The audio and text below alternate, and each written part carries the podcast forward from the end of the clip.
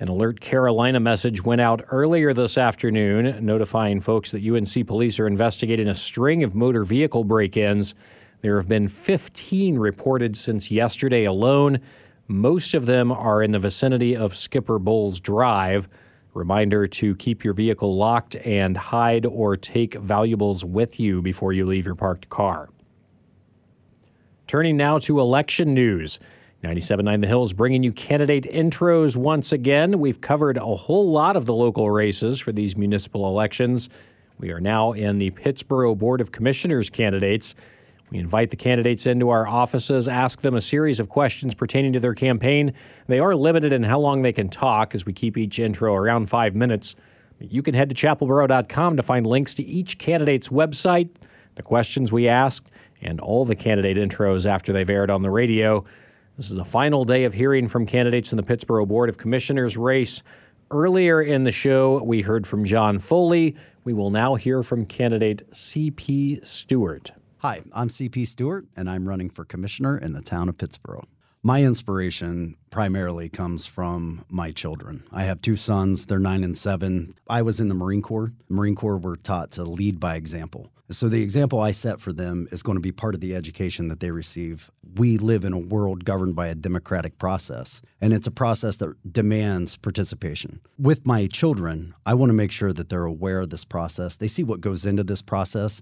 They may not know exactly what dad did back when he ran in 2023 However, they're going to remember this as they see my my yard signs up, the events that I attend, the questions that people ask me, my engagement in the community, what I do with the VFW. They're constantly watching. I have to make sure I'm setting that example.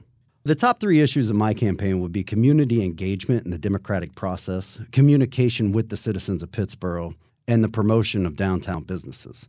When it comes to community engagement, this is important because the power does rest with the people. By delegating everything to the board, that is putting the hands, the fate of Pittsboro in the hands of five commissioners and a mayor. And that's not representative. We need more engagement from our people. And I think that ties into the second thing communication. We need to make sure we're getting word out. PittsboroNC.gov contains a lot of information, but it's not concise and it's not consolidated. So, figuring out a way where we can get more, I want to say entertaining, but also real information out to our local residents, be it through podcasts, YouTube videos, TikTok videos. We need to be getting our information out in the way that the community is receiving it. So we have community involvement, we have communication, and then the promotion of downtown businesses. When it comes to Chatham Park, we're going to see them offer everything that downtown Pittsboro has. So by promoting our downtown businesses, that's where our economy comes from. Downtown attracts so many people. It is unique. They see it, they're like, "Oh, I love the bricks. I love the courthouse in the middle." More of these hangout places with shops where we are an attraction,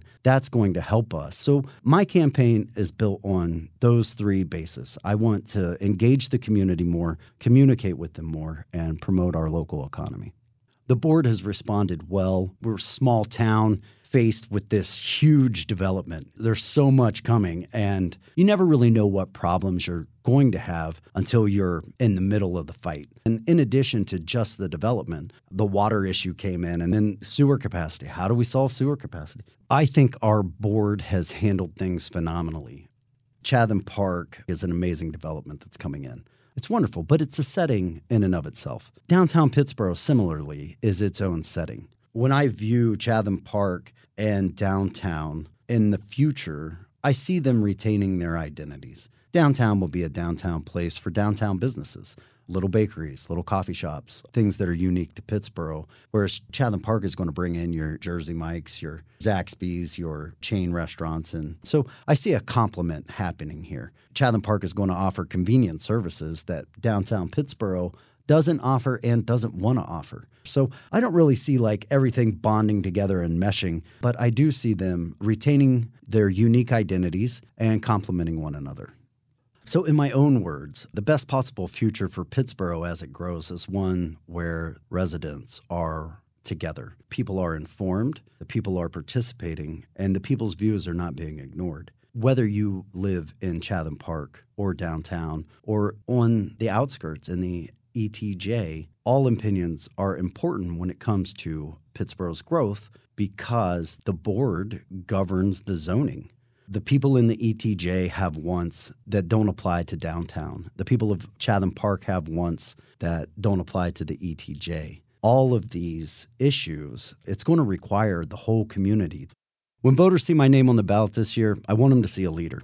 I want them to see someone who's going to encourage them to engage. I want to see somebody who's going to motivate them. I want them to see somebody who's going to help guide them through the difficult times that we're getting ready to face.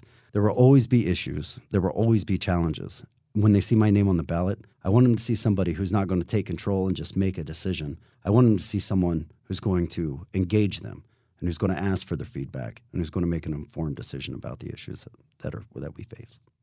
Pittsboro Board of Commissioners candidate CP Stewart speaking there. You can find all of the candidates for Pittsboro Board of Commissioner and all the other local offices by visiting the 2023 elections tab on chapelboro.com. Tomorrow, we will conclude our series by hearing from our three mayoral candidates who are running unopposed. Keeping it with local elections now, Indy Week endorsements are in.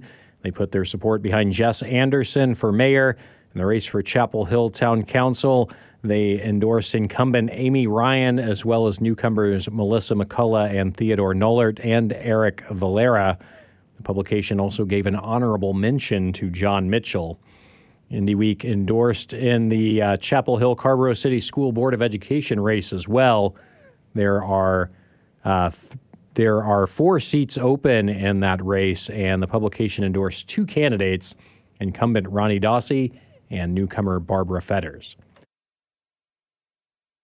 Turning to Raleigh now, where several of the laws recently enacted after veto overrides from the General Assembly are being challenged in court. Several challenges coming to Senate Bill 747, which changes several aspects of state election law. Governor Cooper filed a suit challenging Senate Bill 749, which gives lawmakers control over state and county election boards. One of the storylines here locally last year during the school year was Chapel Hill Carrboro City Schools recurring bus route cancellations due to a driver shortage. So far this year, that's not been the case.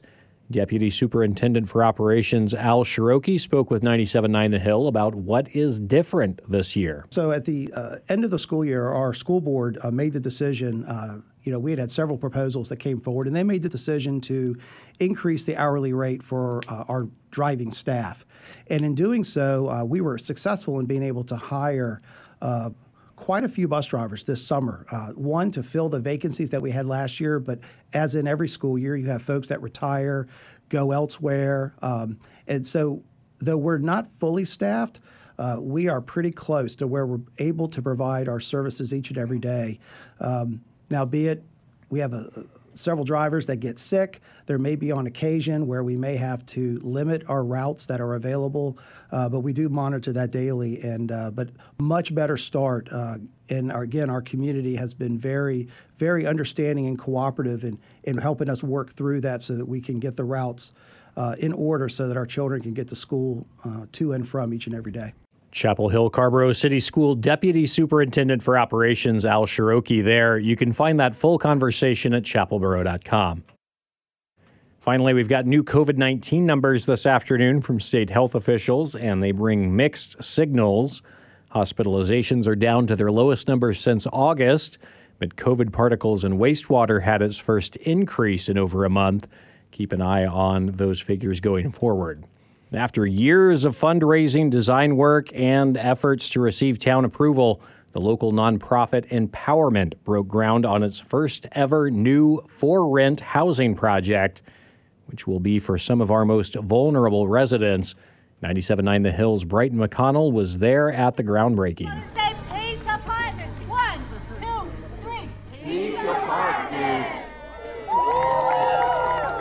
Around 100 people gathered on Johnson Street in the Pine Knolls neighborhood in Chapel Hill Tuesday morning, cheering as a dozen local leaders and nonprofit staff shoveled the first dirt of the Peach Apartments project.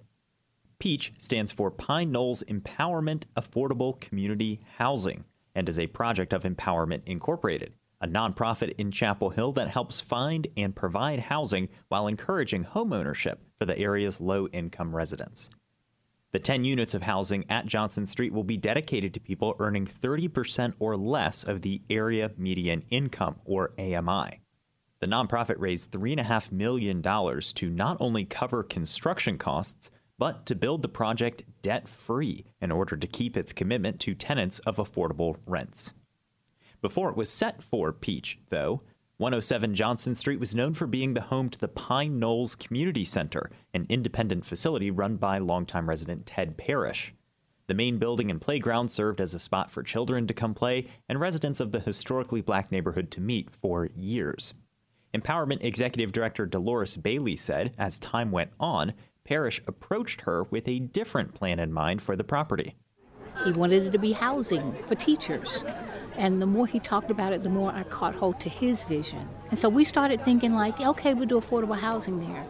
But then we understood the need, the greatest need was for those families at 30% and below. That's people making minimum wage, $12 an hour. Where are they going to live?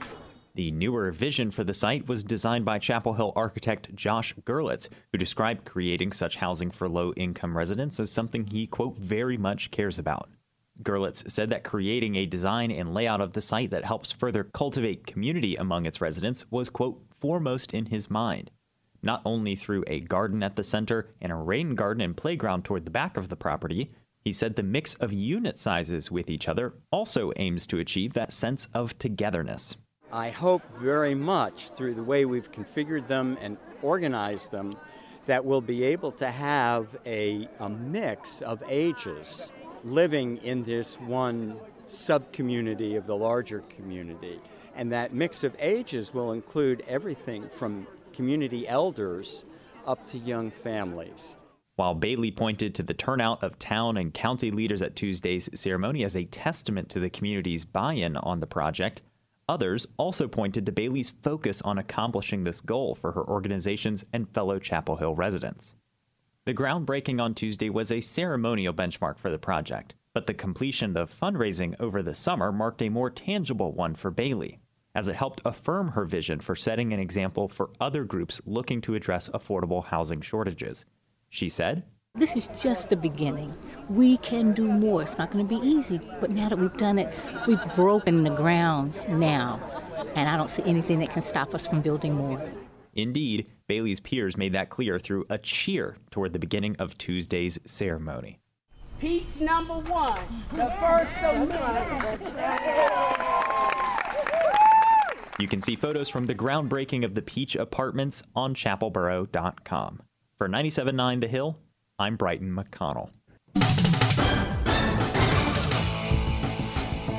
Time now to talk sports. In the world of sports, not a lot going on today. We did have some action last night. Men's soccer was hosting William and Mary, and they played a full match worth of soccer and ended up with a nil-nil draw. Next up for the men's team, they'll host Louisville on Sunday. We're the women's basketball team now. Alyssa Ustby has been named to the Cheryl Miller watch list for the best small forward in the country. Congratulations to her. And we also learned from Carolina Performing Arts that they'll be unveiling their latest in the series Artists Are Athletes, Athletes Are Artists.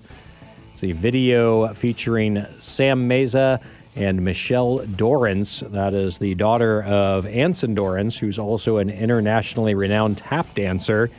Video will debut at halftime of tomorrow's women's soccer match against Notre Dame.